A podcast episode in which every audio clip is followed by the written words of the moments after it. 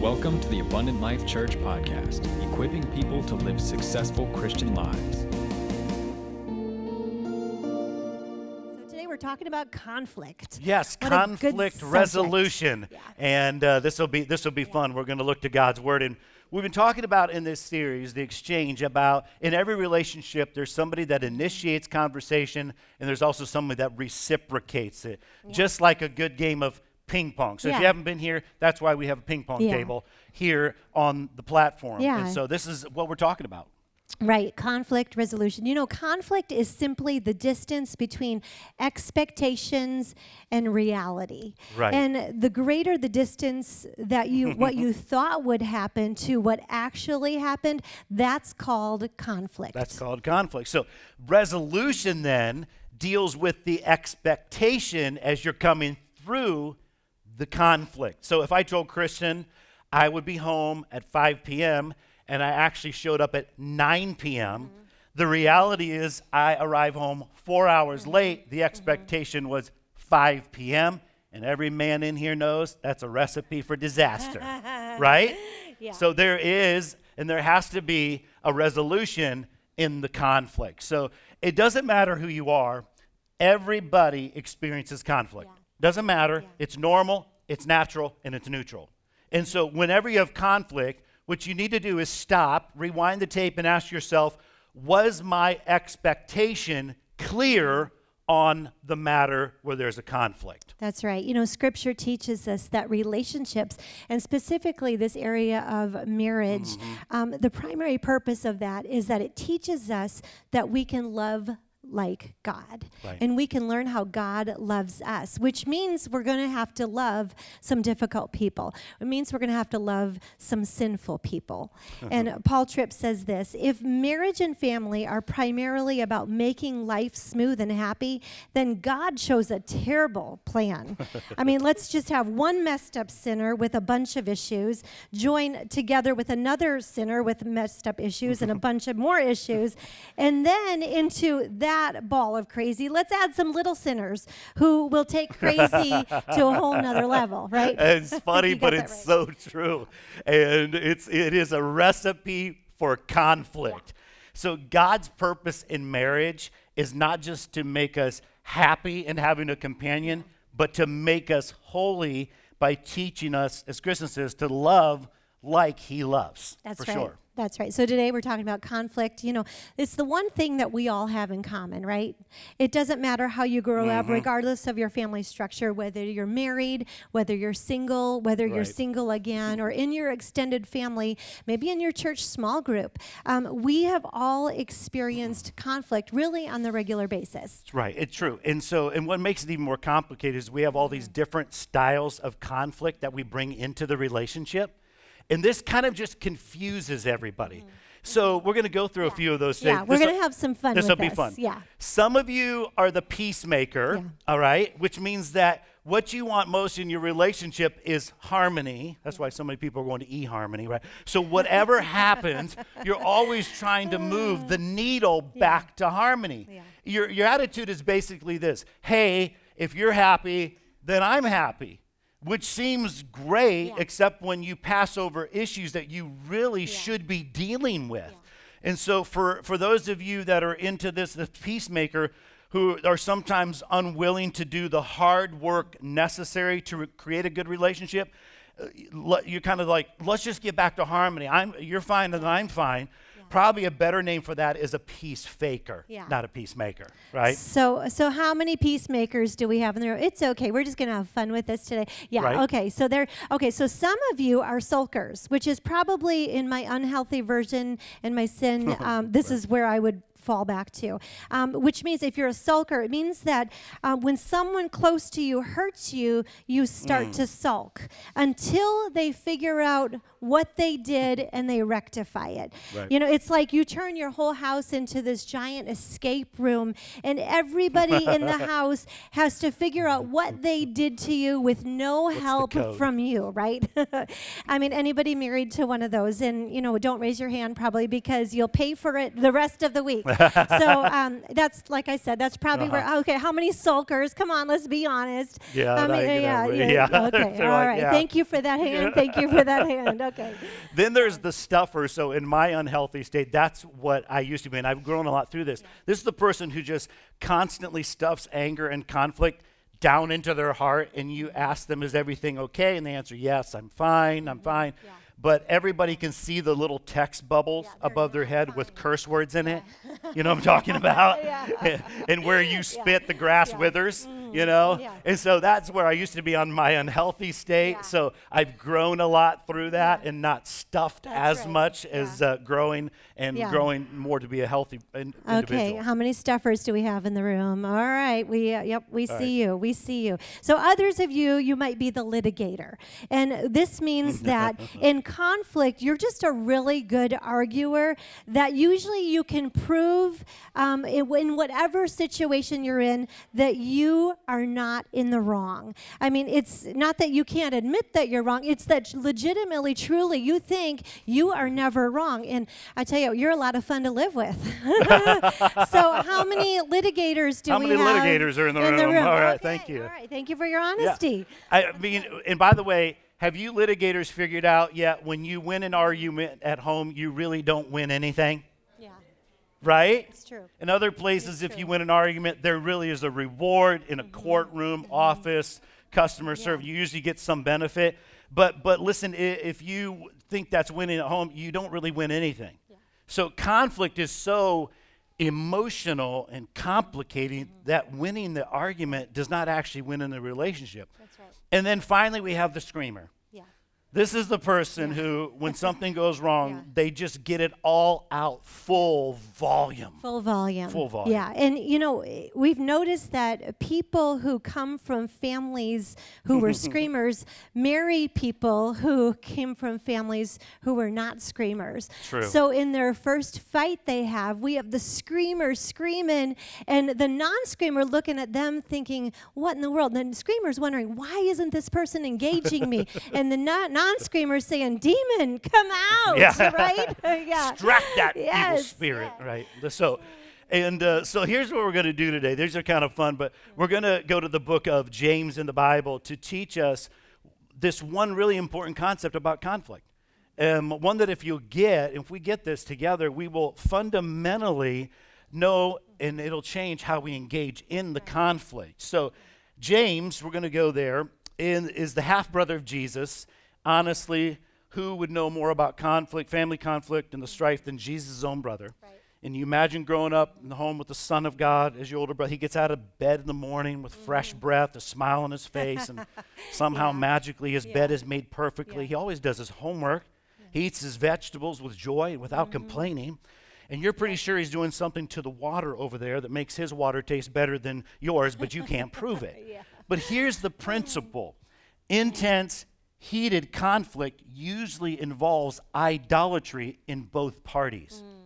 When you have conflict with someone, I'm not saying both parties are equally in the wrong, just that when conflict gets heated to the point that there is a relational brokenness, fracture, it often involves idolatry. And if you want to deal with it, you have to begin there. You have to start with yourself. So let me show you what I mean. Let's go to James chapter 4, verses 1 through 3. Here's what it says. What causes quarrels and what causes fights among you? That's a good question, right?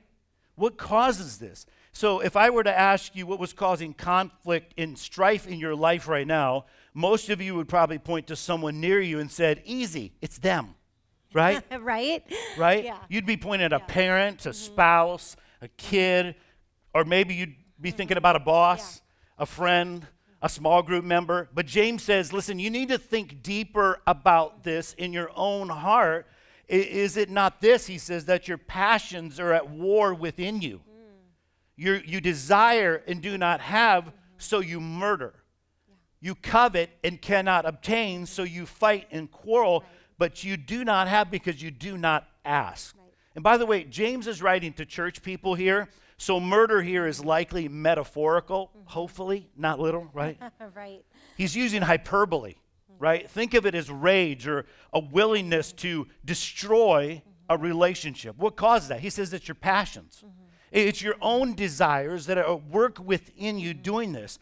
There's something that you want, something that you think you're entitled to, and this person is keeping it from you, and so you despise them for it. Wow. That's deep. Yeah, it's so deep. And so we're going to just take the scripture apart a little bit. You know, scholars say that this phrase, passions are at war within you, is an Old Testament reference to idolatry.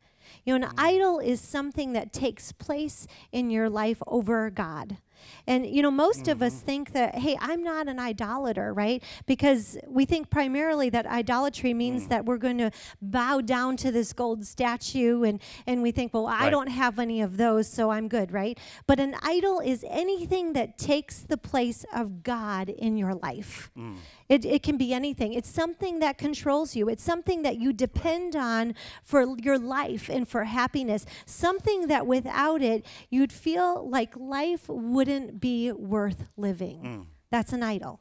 And James says this, when conflict gets heated in your heart, it's because you've determined that something is so important to your life that you can't function without it. And it makes you furious at that person who's not giving it to you. Yeah. I mean, and then let's notice what James says next. But you do not have because you do not ask. Right. Where should you first go to have your needs met? It's God, right? That's it. God will many times use people to meet your needs. But here's the thing. We can never forget. God is the one who's in charge of meeting every need that you have. That's right. You know, if I'm a servant of God and I have a need not being met, the first place I need to go is to Him. Because ultimately, He is the one who's going to meet my needs. Right. And James takes this even a step further. In verse 3, he says, you ask and you do not receive because you ask wrongly to spend it on your passions. And he says this, you adulterous people. I mean, that James is on a roll here, right? I mean, he says, some of you pray, because we know he's talking to Christians here, he's talking to the church. Some of you pray, but even when you pray as an idolater. And he compares this then to us to adulterers. You know, because idolatry and adultery, they have a lot in common. What happens in adultery? Well, it's when one spouse finds certain delights in someone that he should be finding in his spouse, right? And spiritual adultery is when you find happiness and security in other things that you ought to be finding in God. Yeah, wow. And so what's the point? Well, the point is when what takes conflict to a heated relationship killing level, it's that this person is keeping you from getting what you want. Yep. This person is keeping you from what you're feeling entitled to and what controls your emotions and what's essential to make you live a fulfilled and happy life. So the first way really to de-escalate conflict in your life is to first of all acknowledge that and turn back to God and say, God, ultimately I am going to trust you. Right. I'm going to trust you to meet my needs, not them, not this person or these people that might be a vehicle that you bring my needs to. But God, ultimately, I am going to trust you to meet my needs and not turn to people. Yeah, and then you may still confront the person for their wrong, but it won't be from this desperate, raging, you've attacked me at my core place in your life. So what does Christ-like confrontation look like? So we've put together a list of things, if you're taking notes or following along on our mobile app, is number one, this is from various places in the Bible, Christ-like confrontation overlooks an offense. So here it says, Proverbs 19:11, it is to a man's glory to overlook an what? Offense. So I'm going to tell you this, it's one thing to feel offended, it's another thing to live offended. How many of you are with me? Yeah, it's a choice. Everybody has the feeling of offense sometime or another. That's right. In our life. That's right. But it's another thing to move that over to living offended.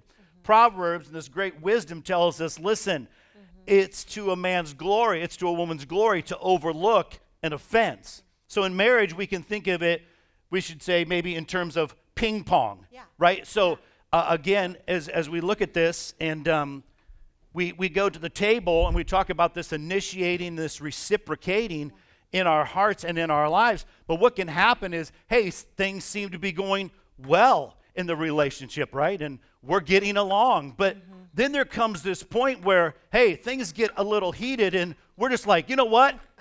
I'm going to slam it on you. Thanks, Derek. You're the best. Thank you, Derek. All right. Yeah. Yeah. And so it gets spicy. And so what we're doing, we keep this initiating, reciprocating going. But what happens is, oh, you're playing good today, babe. Man. Yeah. What happens is in our heart and in our life, we just want to slam it on each other. And so what happens is, slam it on me. That's not good. You can slam it on me. Right? That would have been out. But you're just saying, you know what? I don't care if it's out of bounds or not. I'm just going to slam it on you. Yeah. And I don't really care because, you know what? I'm going to put a little spice when I talk about this. Right. I'm going to put a little spice on the ball when I come at you. And there's no way for you to reciprocate what I'm giving to you. And so then what can happen in the relationship is the other person in the relationship can go, oh, we're doing that. We're doing that. Okay. So that's the way we're going to play this. Okay, so you're just slamming it back and forth on one another, right? You've seen this in your relationship? Yeah. Sure, we all have. And this is, like we're saying, this is more than just marriage. This is in all of our relationships in our life. Put it in a place where somebody can't actually reciprocate it because we want to get our point through. So a better strategy is this, is for the first partner to just let it go and then re-serve the ball. Proverbs says that's very wise in conflict. Wisdom is knowing when to let a conflict go and when to speak up. How many of you realize that? Yeah. I mean, because you can get tripped up on a lot of stuff nowadays. Because there is people bringing up a lot of petty stuff. They're just trying to trip you up. They're just trying to make it personal. They're trying to get the dig in on you. And that's happening all around us. So when you see someone doing something that causes long-term damage to them or another relationship, the loving thing to do, is to confront them. It may be just easier to keep the peace, but out of love for them and value for the relationship, you have to speak up. You know, in the words of the immortal theologian Kenny Rogers, the secret in surviving, son, is knowing what to throw away and what to keep. Because you got to know when to hold them, know when to fold them, know when to walk away, know when to run, right? That's right. That's right. That's right. And that's about all I have to say on that one. That's a good one. That's really good. Kenny Rogers. I love him. Okay, so number 2, Christ-like confrontation is gentle. Can someone say gentle? Gentle. Galatians 6:1, it says, if a person is overtaken in a fault, restore them how? Gently. So what does gently mean? Let's look at that. It means lovingly. It means respectfully. It means not selfishly. And here's a great litmus test. Question to ask yourself. Are you excited to confront them? If you are, then you need to stop because you're in sin.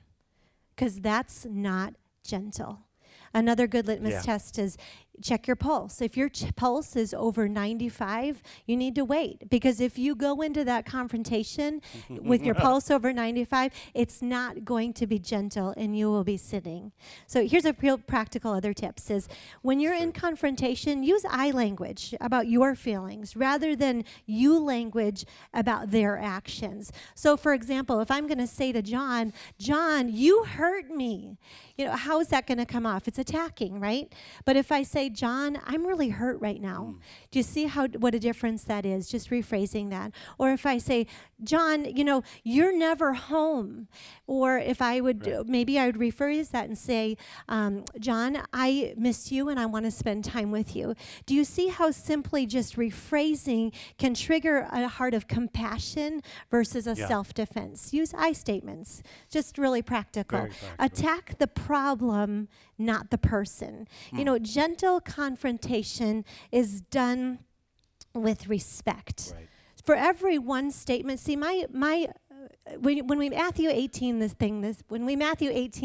yeah. we want to bring, the goal of that is reconciliation when we That's confront right. someone. It's to build up, not destroy. So if I'm going to go to him and have a confrontation, for every mm-hmm. one thing that I say that's wrong, I need to say about 5 things that are right. 5 things that let mm-hmm. you know that, hey, I love you and that's I good. Appreciate you. That's gentleness. Right. Christ-like confrontation is gentle. Let me just prove it with one quick illustration here. Matthew chapter 21. Remember, Jesus is in the temple and he's flipping tables. He's mad, and Jesus said is at his most expressive time of anger that we see in scriptures. And here comes a lame and a blind man, the most vulnerable, and this man feels safe to approach Jesus in this moment. And so that means even in Jesus's fiercest confrontations, there was a spirit of gentleness about him. There was always, mm-hmm. that's for sure. Number 3, Christ-like confrontation listens twice as much as it talks. James 1:19-20, be slow to speak, quick to hear, slow to anger. Proverbs 18:13 says this, he who gives an answer before he hears, which is listens fully, it is folly and a shame. This is exactly what some do. You know, the vast majority of communication problems are not expressions problems. They're listening problems. And so we need to listen. Be a servant listener. Seek to understand, and only secondly, to be understood. Don't interrupt. Take turns and make sure that you're allowing them to fully express their thoughts. Be quick to listen. He doesn't say listen in a hurry. That's right. If you don't know what to say, ask questions. If you still don't know what to say, ask more questions. If you still don't know after that, just repeat what the other person said and clarify it back, because that's what it comes down to. Mm-hmm. So the majority of communication problems are not expression problems, but they're listening problems. So good. All right, number 4, Christ-like confrontations own its own part of the problem. Someone say own it. Own it. I'm going to own it. So here's the thing. When you become aware in any way that you were wrong, you need to apologize for it. Just be quick to do that. Apologize to it and qualify it. I'm sorry because I did this. You know, so many times we say, I'm sorry, but, and you can just stop right there because that's not an apology. Right. I'm sorry, but those aren't real apologies. Real apologies, I'm sorry that I hurt you. Yeah. I'm sorry that I did this thing to you. And don't say this, you're the one who made me do that. You're the one who made me act that way. No, the other person, if they're wrong and they're guilty, they will answer to God before it. But you are in charge of your own response, your own reaction. And by the way, this is one reason that we're huge on bringing a third party in for confrontation or for counsel, because some other people from the outside can help you see your own sin and your own emotions that have clouded your vision. Some people from the outside can come in and help see that a little bit better. So, because when your emotions are engaged, when your emotions are enraged, you will always see yourself 100% of the time in the right with no fault. That's true. It's true. It's the best of us. 5, when at fault, Christ-like confrontation practices the 3 A's. Admit, apologize, and ask for forgiveness. Admit, be specific.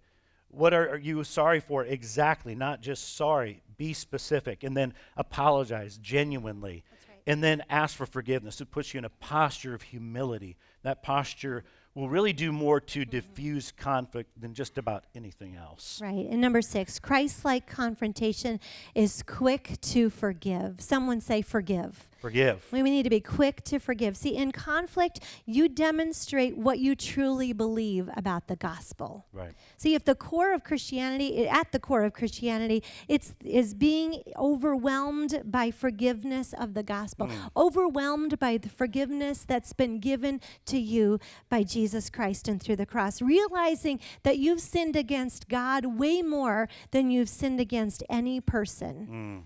And the forgiveness of God that God has given you is so overwhelming that we can gladly and easily forgive one another. See, when we refuse to forgive our spouse or that person that hurt us, you're saying in effect that their sin against you is worse than your sin against God. And that's just not true. See, God's forgiveness is supposed to seem like such an incredible treasure that every infraction against your life seems trivial compared to it. Amen. Amen. Because it's God's amazing grace that we're forgiven. How much people's grievances against you bothers you really shows you how little you're enraptured in the gospel. Yeah. Do we really believe in this cross? See, for most of us, our cross is too small. Our cross needs to get bigger, because the reason we can't forgive is we forget about the cross and the power and the wonder-working power of forgiveness. You know, forgiving someone isn't doing a disservice to yourself or to the accused. It's only magnifying the grace of God. Amen. It's only magnifying the cross and the work on the cross. That's so true. 7 is Christ-like confrontation, is wise and patient in the timing of confrontation. Proverbs 12:18, there is one whose rash words are like sword thrusts, but the tongue of the wise brings healing. Rash words can mean words spoken in anger, but it also can mean words not given at the right time. Yeah. Proverbs 25:11, we probably know this verse very well, but like apples of gold and settings of silver is a word spoken in right circumstances, at the right time, at the right season. And so gentle, Christ-like confrontation is sensitive to timing. Ephesians tells us, be angry, but do not sin. Do not let the sun go down on your anger or wrath. So the main point of that is that we need to deal with our wrath and vengeance and get it out of our hearts. Sometimes a little time can help us separate unrighteous, selfish irritation from righteous and loving anger. That's true. There was a Harvard, go ahead, I'm sorry. I was just going to say that, texting or email, so many of that, it's not translated well, right? And so if you have a confrontation that you're going to do it in person. You, especially if you want to restore that relationship and you value that, have the value to do that in person and say those tough words. Yeah, and that's growing in the day we live. Everybody thinks everything can be done by text and email. What's happened face-to-face conversation, picking up the phone, doing things like that, and we got to be reminded of that. We're created as relational people, and we need to be reminded of that and respect and honor each other. That's right. And because there's a Harvard study, it says in an emotional conversation, 7% of what you believe about communication is relayed through content, 38% through facial expressions, 55% through body language. Wow. It's amazing. Yeah. John, this is the last one on the 8th one is Christ-like confrontation overflows with gospel hope. For many people, conflicts spiral downward because there's an overtone of despair that really pervades them. This relationship is never going to work out. They're too broken. I'm too broken. But through the cross, we know that he can cleanse every sin. And through the power of the resurrection, that God can restore anything that's been broken. Can I hear amen to that? Amen. Anything. What some of you need most is the power of hope in your life. And that hope comes from knowing that God has a plan for your relationship. God has a plan for your marriage. Even the difficult parts of that, he died for those things. So it's important. You can have good relationships. You can. And they're possible, not many times in our own strength, but in his strength, right? But, if we could have settled the relational problems on our own, well, Jesus wouldn't have had to die. That's right. But it all comes back to the cross again, the right relationships, the redemption, the reconciliation, making the two one. That's always God's heart. Some of you in this room today, you're mixed up in some relationships that have gone sideways, and God wants to heal it. Maybe it's with a relative. Maybe it's with a spouse. Maybe it's a son or daughter. God wants to make it right. God wants to do it. And maybe it's the right conversation at the right time. But God wants to bring healing on this and in our lives, in these situations. And you realize the older you get, life is short. Let's get our relationships right. They're vital to God. They should be vital to us because of what Christ did on the cross and his resurrection power to heal anything that is broken. And we can come. The Hebrew writer says he's able to save to the uttermost anyone who comes to God through him. He can save you. He can save your marriage. That's right. I said he can save your marriage. Amen. I said he can save your marriage. Amen. Some of you in this room, you're playing games in your marriage. That's a covenant that you have with your Heavenly Father. Don't ever forget it. It's a sacred calling. That's right. Quit playing games. Mm-hmm. Get it right. The relationships you have with one another, those are important. Those are vital. Get it right in Jesus' name. God wants to restore it. Let's pray. Father, I pray right now, Lord, we are thankful today because of the cross, that you died there for the brokenness of humanity, Jesus. For our relationships that were not right, first of all with you and with one another. And Lord, I'm asking you right now that you would come and you would bring healing to every relationship in this room, the sound of my voice. You would bring hope, because the gospel overflows with hope. Mm-hmm. And the gospel has the last word. Jesus. Yes. And you have the last word as the Alpha and the Omega, the beginning and the end today, Lord, that you're able to restore anything that we seem to think is too far gone. So, Lord, restore marriages, I pray, in the name of Jesus in this room. Restore the man or the woman. Let us stop pointing fingers at each other, Lord, and start coming and falling on our knees before you and asking you to restore marriages in Jesus' name, to restore relationships, Lord. To restore sons and daughters, husbands and wives, to restore, Lord, relationships that have gone bad. Lord. God, we're asking you to bring healing in Jesus' name. Bring healing, Lord, even now.